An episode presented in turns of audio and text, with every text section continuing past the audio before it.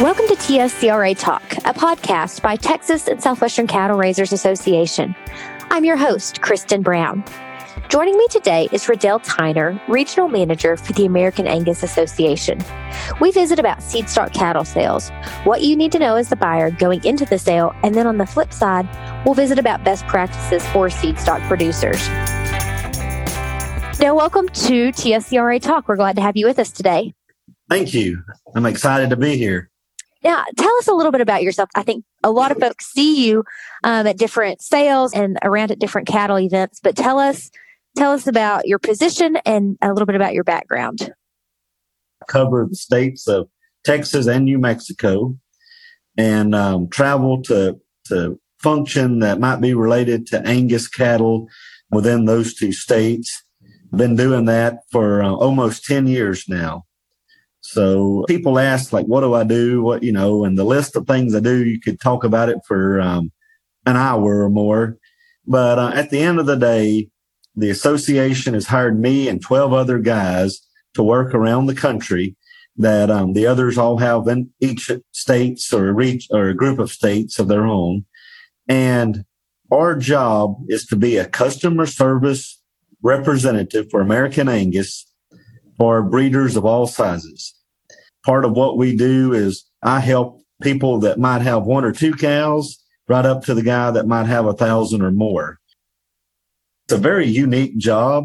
Some days I may talk to a guy that um, has been in the cattle business 70 or 80 years, you know, been in it all of his life.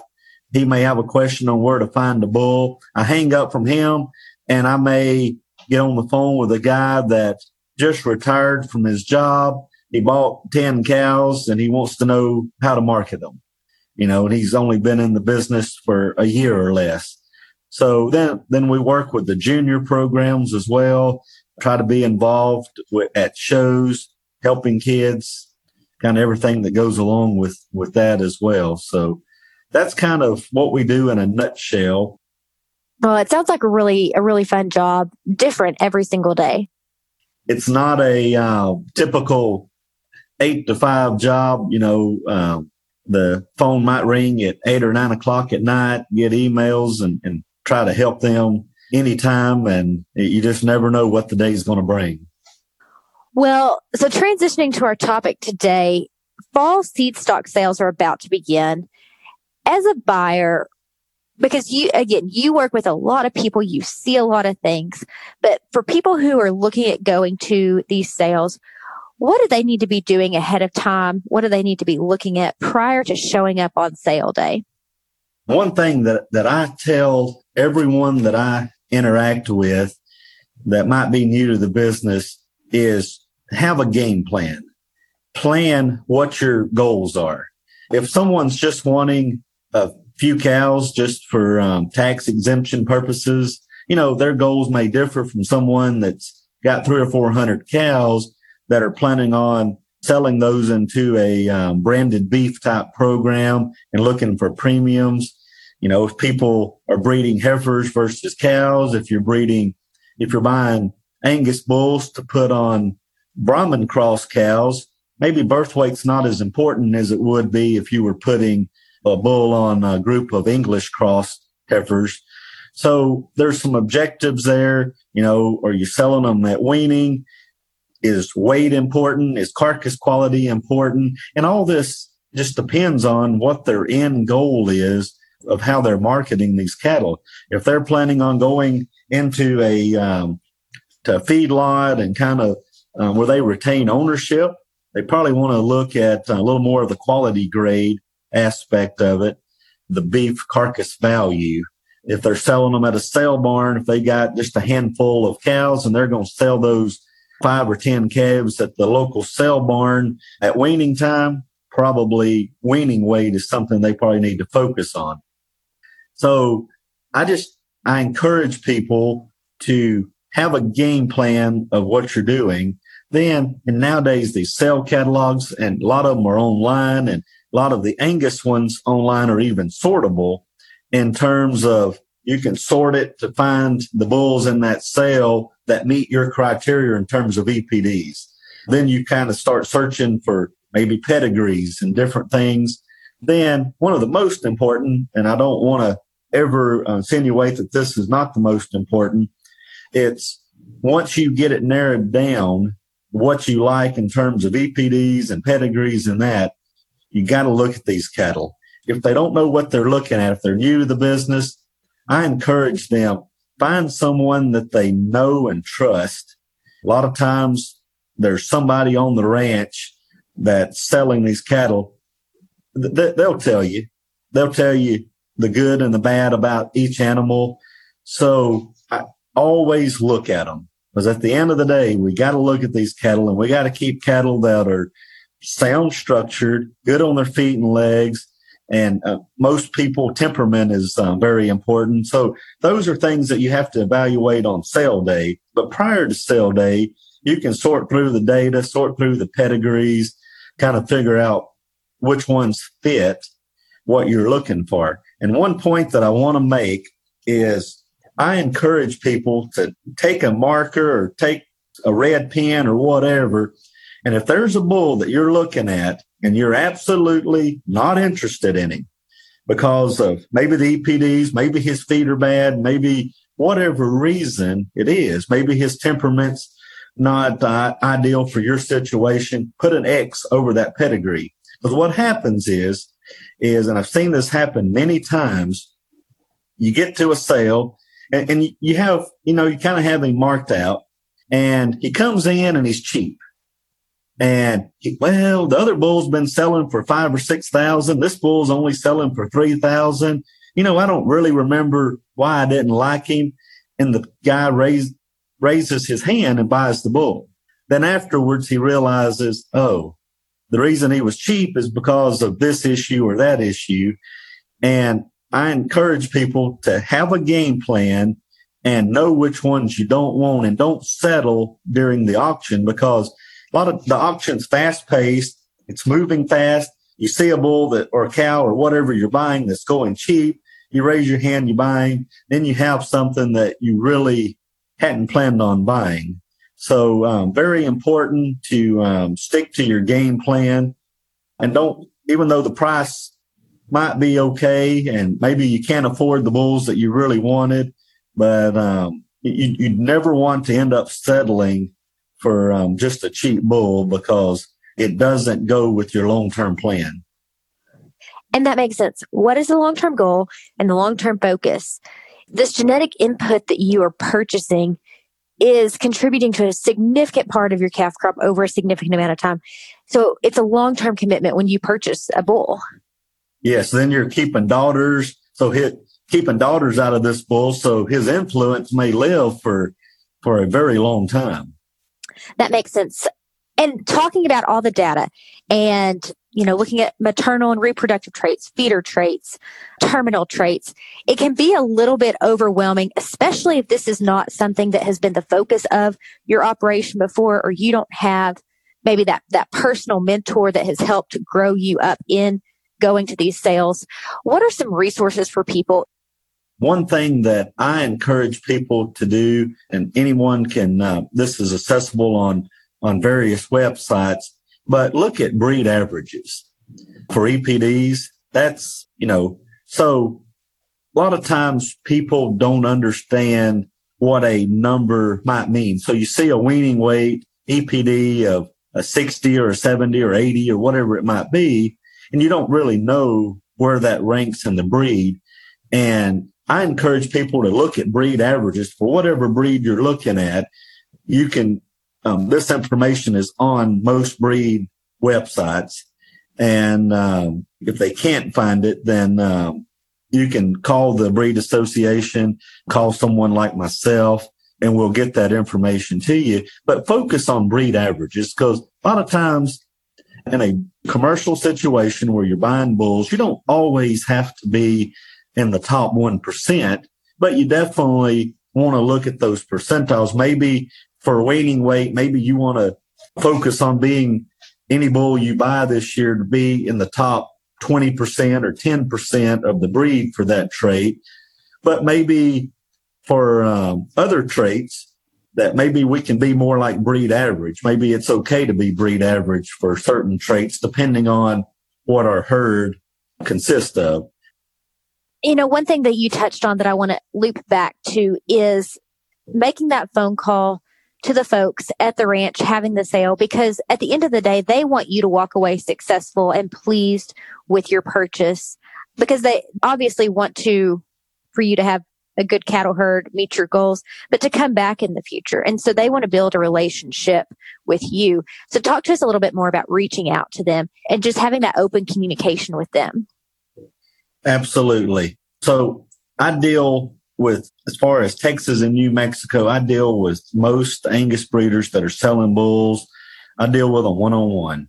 And I will guarantee you that 99.9% of them would welcome anyone to call them, ask them about certain bulls, ask them, even go a step further and ask them about, well, what about this bull's mother? I'm, my, my goals are to keep heifers. You know, ask about the family lineage because most of these ranches that are selling these bulls, this is what they do 365 days out of the year and they know their cow herd. They know what'll work for you and they will tell you 100% the truth to the best of their knowledge, which bulls that they think will or will not work for you. And I'd encourage people to really listen to what those ranch owners or ranch managers tell you.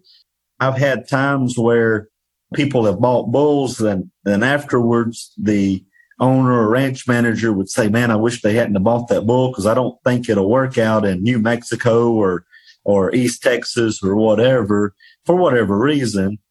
And it's just a way to prevent maybe something happening that you could prevent other, otherwise. Reach out to these guys because they, they want you to be happy. They'll tell you everything. They're, they're not just trying to sell you a bull. They, they want to sell you a bull. Yes but they want to sell you the right bull. So when, when there's 70, 80, or in cases three or 400 bulls selling at a sale, they want to help you find the bull that's going to best fit your program and the one that is going to take you to the next level of in the positive direction of where you're wanting to go. On that note, let's transition and talk about the seller side of a seed stock sale. What wisdom would you share with these folks who are hosting these sales? One thing is, and most people do this, but just being accessible and, and responding to the customers in a timely manner. It's easy to get real busy. You know, a lot of times when we're, we're selling bulls and especially in the springtime, we're, we're calving out cows and we're busy and somebody's calling you wanting to, to find out information on a bull. And it, it's hard for people to always get back to people in a timely manner. I'd encourage that kind of stuff, being very accessible and uh, maybe having someone designated within that ranch to call these people back and to reach out to people. I think just networking and customer service is something that um, we can never be overdone. Well, that sounds like some very wise advice. This is a people business. We raise cattle, but this is a people business and keeping communication. And right now, today, we're in a time where there is so much data in front of us. You can get on Facebook, you can get on the internet in any way, and you find you can find a bull for sale pretty easy. It, there's bulls everywhere. So, in order to stand out and to keep um, the customers that you have, customer service is probably, in my opinion, more important now than ever. Because if you're not following up with your customers, if you're not taking care of business in the right way, there's a lot of other people out there that would um, be able and be willing to sell a bull to that person you've been selling to. So customer service is the big thing. Reaching out, communicating with your, with previous buyers, future buyers, just staying in touch with them. You, you can't, we can't do that enough. That makes sense. It's so much about relationships on both ends and, and cultivating that and, and communicating. And also encourage people to always transfer the bull, no matter if it's going into a uh, commercial situation or not. I had a phone call yesterday from a guy that um, his he has some registered cows, but his father-in-law has a few commercial, and his father-in-law bought a bull and told the the seller that he didn't need the registration papers. But then the son-in-law uses the bull on his registered cows, and now he's having trouble getting them registered because the bull was not properly transferred. So it's very important. If you're a commercial buyer buying them, always ask for the papers. It costs, for Angus, it costs five bucks to get them transferred. Very inexpensive. And that bull is now in your name. These value added feeder calf programs and um, source agent source verified programs like Angus Link, just to name one, a lot of times these bulls need to be, they have to be transferred so they can trace that they're verifying that they are Angus genetics and other breeds have similar programs. And when those bulls aren't transferred, it kind of throws a glitch in the system and it takes a little more time than you end up not getting the added value out of those commercial calves that you might have could have if they would have been out of registered bulls. So encourage people always ask for the papers. If you're a seed stock producer, just automatically let that be a standard standard operating procedure that you transfer and spend that five dollars, transfer that bull to the person, no matter if they're registered Angus breeders or if they're just commercial breeders. Just make that standard operating procedure that you automatically transfer those registration papers. That makes sense that it's important to be diligent in taking care of that and, and utilizing the resources that are available. Yes. Is there anything that that we haven't touched on on either side of the sale that you think is important for our listeners to know today? One thing that I would add is just always find someone that you know, like, and trust to deal with. There's a lot of people out there and, and 99.9% of, of the seed stock people that you'll deal with are great people will stand up to um, do what they tell you they'll do. But um, find someone that you know, like, and trust to deal with. There's people all over the great state of Texas, all over the United States for that matter, that um, will do you a good job. There's people, probably people that are listening to this, there's someone probably within 10 or 20 miles of them. Maybe that doesn't fit their program. Maybe they want to drive a little farther but there's good cattle all over this country. Just find someone that comes recommended to you from maybe a neighbor or friend. Uh, most everybody that's in the cattle business knows somebody that can recommend you to uh, a seed stock producer that they've interacted with and had good dealings with. Wonderful. Well, thank you so much for your time today and for your insight. And we look forward to seeing you down the road at sales. Well, thanks, Kristen. Thanks for uh, inviting me to be a part of this. And uh, I hope it's uh, very helpful and insightful to the people listening to it. Wonderful. And as always, to learn more about TSCRA, visit tscra.org.